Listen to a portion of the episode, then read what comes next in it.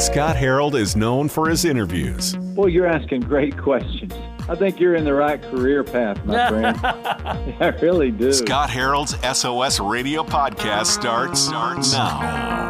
Parenting comes with a lot of challenges, and a big part of that is related to the fact that our kids are just so different. And we also are terrible communicators. Can we just own that? I'm Scott on SOS Radio. We're talking about how we understand our kids' wiring with Kathleen Edelman today on SOS Radio. She's a counselor and she's spent decades studying temperament, parenting strategy. And Kathleen, as a counselor, when you sit down with people or you work in the business setting, there's three topics that everybody always asks marriage, kids, and leadership. But number one, it always lands on my kids. How, how do I even communicate with my kids? How do I parent better?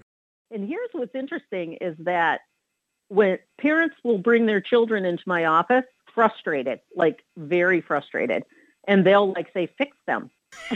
and then I'll meet the children and they're lovely. And then I have to bring the parents back in and go, you know, they're lovely. The problem really isn't them it's you. and it's not that parents are trying to be mean, but what we do is we put our expectations on our children without considering their wiring. And that's what temperament's all about. So where do we even start when it comes to understanding our kids' wiring? Because you know you have a middle school kid; they've been with you, you know, twelve to fourteen years, and you think you know them, but a lot yeah. of times there's this wiring that goes a little deeper than just a personality. Well, there's a difference between personality and temperament. So most of your listeners probably have done some kind of personality assessment. What I teach is temperament. And temperament is your innate wiring. It's what you're born with. It's kind of like your fingerprint or your eye color. So it's it's how God designed you. So it's unchangeable. And I think that's the thing where we have to start. So there's four temperaments and I put them with colors so it's easier to understand. But sanguine yellow, choleric red, melancholy blue, and phlegmatic green. And each of them have their own strengths and weaknesses and their own innate needs. But even more so, Scott, they have their own language. So when you're putting your expectation on a child through your lens or your temperament, you may be missing the target completely because just like your children, they may be wired totally different than you. And then within the same family, I understand you have two children. I have two children. My son is blue. My daughter's yellow. They're polar opposites of each other, but they have the same mom and dad. Mm-hmm, mm-hmm. And that's what makes communicating with children so difficult is that one path or one way doesn't fit all. So we have to learn to communicate so people can hear us, not even just for your children, for your marriage, for your, you know, your boss, for whoever your teammate is. We want to just pause and speak kindly to each other.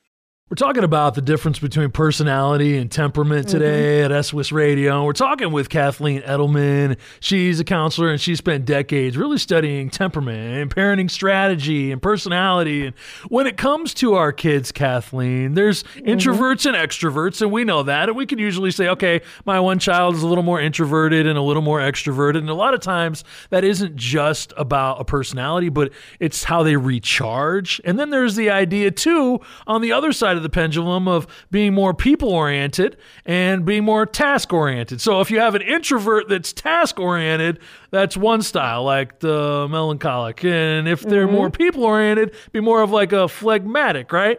Right, exactly. So here's what's interesting is that when we do an assessment, you have a dominant and a secondary. When you're talking about temperament, it's either horizontal or vertical. But what you just said about extrovert, introvert, task, and people, that is the foundation of temperament. But when we're talking about communication, we have to understand those words correctly. We're taught that extrovert does mean energized by people, and introvert means they don't like to be around people. Really, when we're talking about temperament, extroverts talk before they think, they have no filter. Introverts think before they talk. So if you have a green or a blue child that's an introvert, they need time to process before they can give you an answer. Where sometimes your yellow or red child they speak before they even think about it. And that's not necessarily, sometimes they have to get a little bit more filter. So then you mentioned also the task and people. Task oriented children are going to say things like, What are we doing today? Who's going to do it? I'll lead the way, right? The to do is more important than the who. And then with people oriented children, they want connection, they want relationships. So their who is more important than the to do. So that's even with adults. What we have to understand is your temperament stays with you your entire life. But if we can identify our children, then we're understanding their design, and then we're understanding that their design is not a defect. It is purposeful. You know, God designed them a certain way so that we can honor that design. It's so interesting how we say a certain thing and we think we're communicating really effectively. Now, I'm Scott on SOS Radio. We're talking with Kathleen Edelman. She's a counselor and a best-selling author, and she wrote a book called The Grown-Up's Guide to Kids Wiring. But a lot of times when we think about communicating with our kids, we think we're being very clear, but our kids process things a little differently because some of our kids are more task-oriented and some of our kids mm-hmm. are more people-oriented. It's like, I said this, but you heard that, Kathleen. That sounds like a great title for a book, doesn't it? so the first book was called I Said This, You Heard That, specifically because most miscommunication is not intentional. For example, again, when I talk to my husband, I happen to be a melancholy blue and he is a phlegmatic green. So I talk and hear out of my temperament. He talks and hears out of his. So if I'm not intentional to speak words that he can hear and that honor his innate needs, then there's a very good chance the conversation's going to come back to, well, I thought that's what you said. Well, didn't you say this? Or you said that. And it's just that there's so much gray area. And that's why I want people to pause, especially with children, and identify their temperament so that we can speak words that are life words over the child. When we speak, it's life or death words. We want to speak life words over the child. Now, the most accurate way to identify a child's temperament is to really, really listen. Now, that's a quote from Kathleen Edelman. Mm-hmm. We're actually talking with her today on SOS Radio. And when we're trying to understand our kids and their temperament, we usually lead with what we want them to do or how we want to fix them. But we have to rethink the way that we communicate when we want to get through to our kids. A lot of times when you have people coming in for a therapy session with you, they're complaining about their kids. They walk in, they're like, okay, here's their problem, and I need you to fix this. And really quick, you realize that their kids are actually awesome. And a lot of times it's just the communication or it's the expectations the parents have over how their kids are supposed to fit into like a square peg, into a round hole. And you're just like, it makes your head want to explode. And that's exactly right because one of the key skills of communication is listening to understand. Most people listen to respond because the one thing that all the temperaments share is selfishness. So what my goal is is to have everybody be their best authentic self so that we can move from selfishness to servitude in that we can do what Paul taught us to do. What he taught us to do is Ephesians 4:29, which is no unwholesome words come out of our mouth, only what builds others up according to their needs and benefit all who listen. So once we understand the innate needs of our children, then we can change the words because our words either are going to help or they're going to hurt. And the words you use are the words you choose. Nobody is telling you what to say. So, for example, if you have a red child that drug a chair across the kitchen because they don't need mom, they're independent, they're driven, they know what they're doing, and they're climbing on the counter, they're going to bake a cake. Normally, that child hears, don't climb on the counter. What are you doing? You're not old enough to do that on your own. Ask next time because that's what we expect as a parent is obedience and to ask and to do. But how about we say to that red child, wow, I admire your independence. I really do. This is a, a big project. How would you plan to do it? Tell me what your thoughts are. Because a red child wants to be part of the decision making. So once we really peel back and understand each temperament, the words you use are going to be different because you are going to influence the child to be the best version of them. Because here's the thing we can control no one, but we can influence everyone. So you just shared an example for a task oriented extrovert. What about if you have a people oriented introvert, like a phlegmatic mm-hmm. sort of child? What would be the best way to communicate with them? And isn't that interesting? This is why I think the foundation of extrovert, introvert, task, and people is so important because the green phlegmatic child or person is an introvert that's people oriented. There you go. That's a little oxymoron right there for most people, right? But this is a very kind person. This is a gentle, consistent, stable person. The green person is the best leader of people by far. They don't really advocate for themselves well, and that's what I work with with greens in my office, especially children. But again, in their innate needs, which Scott is like food and water to each temperament, we have to understand what would fill what I called with my own children their love tank.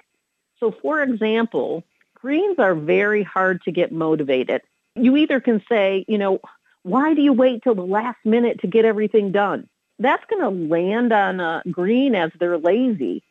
And with the expectation from the parent, what they're going to find out is the more you push a green child, the more they're going to slow down and dig in their heels because they're the most stubborn on the board. So why don't we say instead, hey, remember when you were successful when you took the history test last time?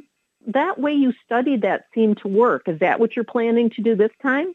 I would love to hear your opinion because one of their innate needs is respect, which means to be asked for their thoughts and opinions. So again, that's going to go directly into their ear and then they'll go, oh yeah, I was successful that way. I used flashcards. I'm going to go make some flashcards now. You see? So influencing with words that the child can hear is going to change every single conversation.